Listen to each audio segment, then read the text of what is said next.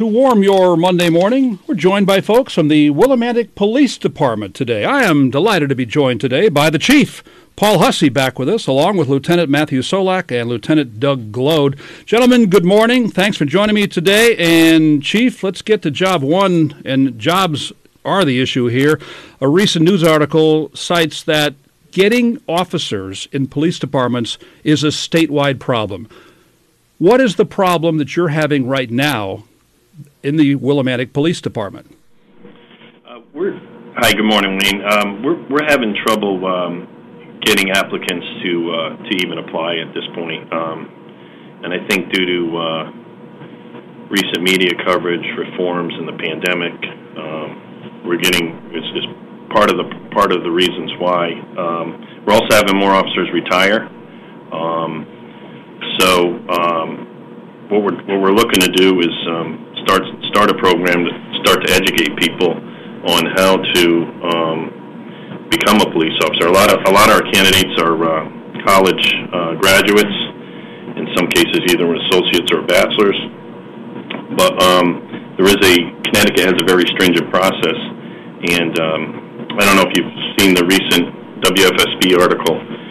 Uh, 87% of um, police chiefs polled in the state of Connecticut are having the exact same problem. Um, so we uh, that's what we want to talk about today. We want to get more young people out there to uh, to apply and um, bring up our numbers.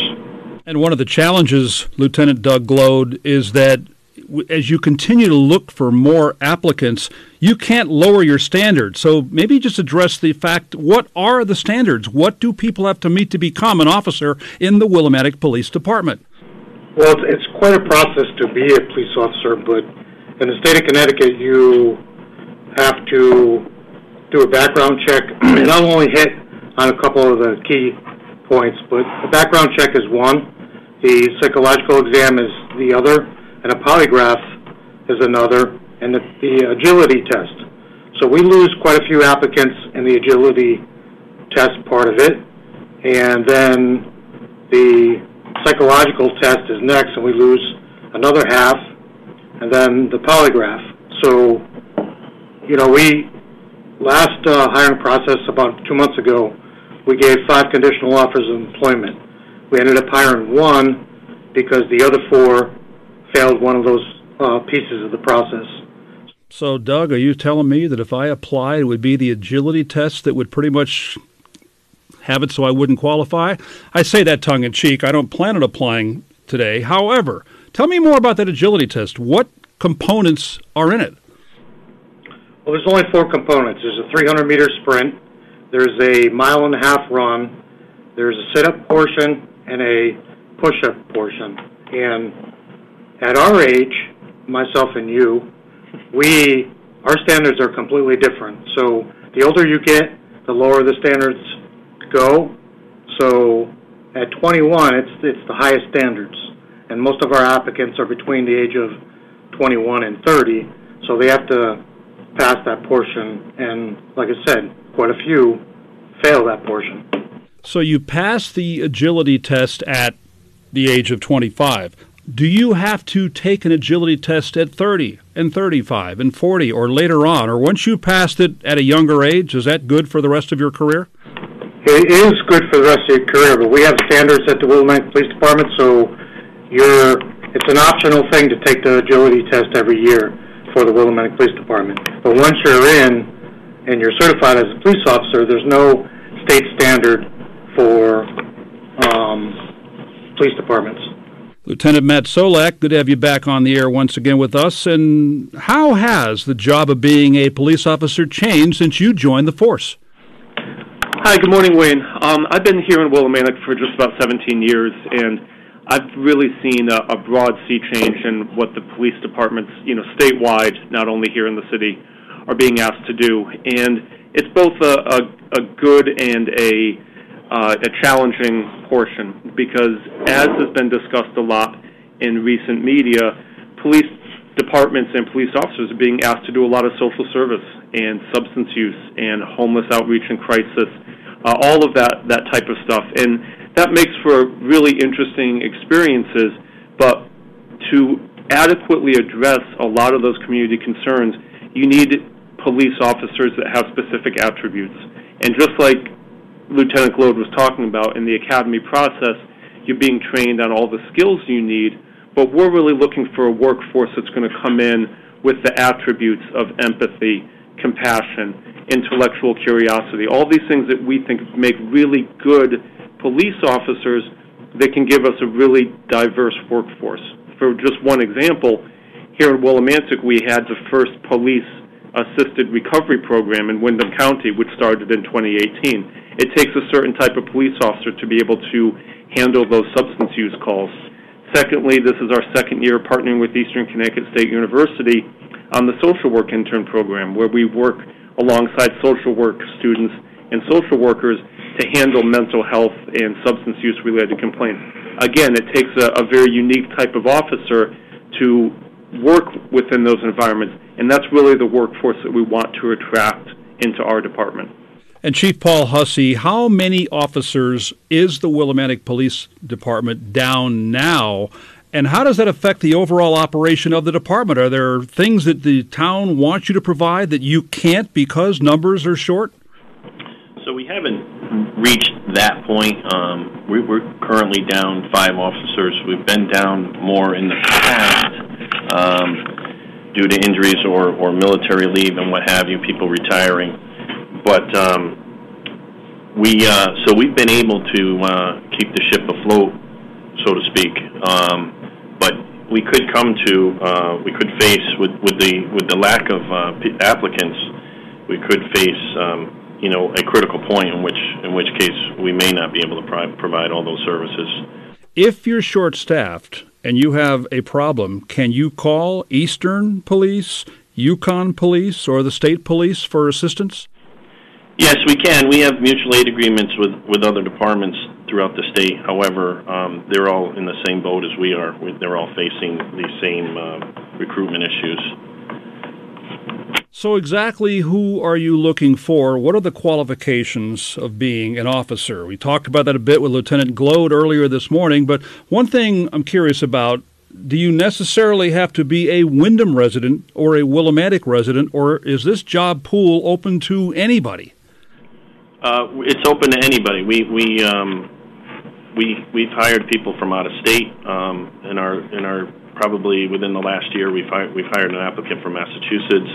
Um, we get a lot of um, college students from UConn and Eastern that apply that are, are from out of state as well. So we don't we don't we don't worry about that. We just look for um, well, a lot of a lot of what we're looking for is we're looking for somebody who's had some volunteer work, somebody who's got educational background, and um, and or military experience, or both. Lieutenant Glode, if someone does apply and wants to become a member of the Willimantic Police Department, do they have to go to the police academy, or once they are hired, how do they learn the rules of the road as far as being an officer in Willimantic? So once they get through all our processes, they're hired. They're hired by us. They go to either the police academy in Meriden, or where we have one recruit right now, when we have another recruit at the Hartford Police Academy, the satellite. So there's quite a few satellite um, academies throughout the state. We're lucky to get one of our officers in the Hartford process, and that's about a six-month process at the academy. And then there's another three month process for field training. So by the time we start hiring these recruits to when they're finished and on their own, it takes up to about a year before we can actually use them. And then once you are a member of the Willimantic Police Department, are the lessons that you learned in those prior stops, the academy, for example, are there refresher courses over the course of time? Do you get reminded of proper police procedure every six months, every year, or the like? There's training constantly with us. Refresher, you have a refresher, a week refresher every three years that you're required to keep up your certification. But we're always providing training, um, classes at the Willimantic Police Department, classes at the Police Academy. So there's always constant training provided to the officers. How grueling or difficult is that six month course at the police academy? Well, I, I can say that um, from from my experience, quite a few years ago, almost 26 now. Um, so your day pretty pretty much when it was before it went virtual. We're talking uh, when everybody attended and slept overnight there, Monday through Friday. You had physical fitness, an hour of physical fitness in the morning, classes throughout the day. Um, obviously, you have breakfast, lunch, and dinner there, and um, you're required to wear a uniform and um, attend all the all the necessary classes.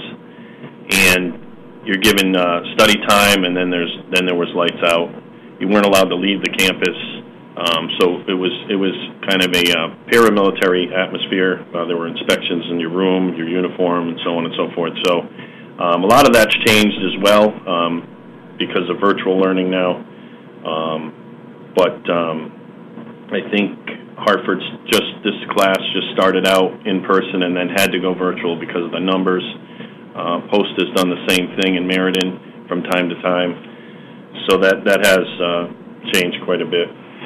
And Lieutenant Matt Solak, you touched on conversations with the area universities and colleges starting a workforce development pathway. Tell me more about how that works. A student is in college. How do they get exposed to what is needed and is a career choice with Willimantic Police? Great, thank you for that question, Wayne. There's, there's not a lot of specifics I can say about it because it still is such in a exploratory phase. But speaking to the point that the chief just mentioned, looking at wanting to develop a really sustainable workforce, and, I can just give you one example.